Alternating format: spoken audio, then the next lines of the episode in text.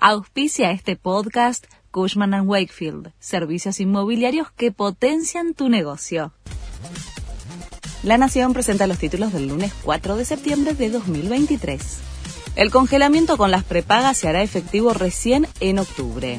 La cuota de septiembre se paga con el aumento de 7,18%. Desde el próximo mes quedan sin cambios hasta diciembre. El congelamiento rige para familias con ingresos inferiores a 2 millones de pesos. Aumentó el subte. La suba de 8,1% se dio en el marco de un acuerdo de precios escalonados que fue aprobado por el gobierno de la ciudad en febrero de este año. El objetivo es reducir el subsidio. El viaje pasó de 74 a 80 pesos y el premetro llega a 28 pesos. Fernando Burlando pide que se suspenda la autopsia al cuerpo de Silvina Luna. El abogado de la familia de la modelo aseguró que no se están respetando derechos constitucionales y no fueron notificadas todas las partes involucradas. Queremos evitar inconvenientes a futuro, explicó burlando que teme que por esos motivos el proceso sea recusado posteriormente.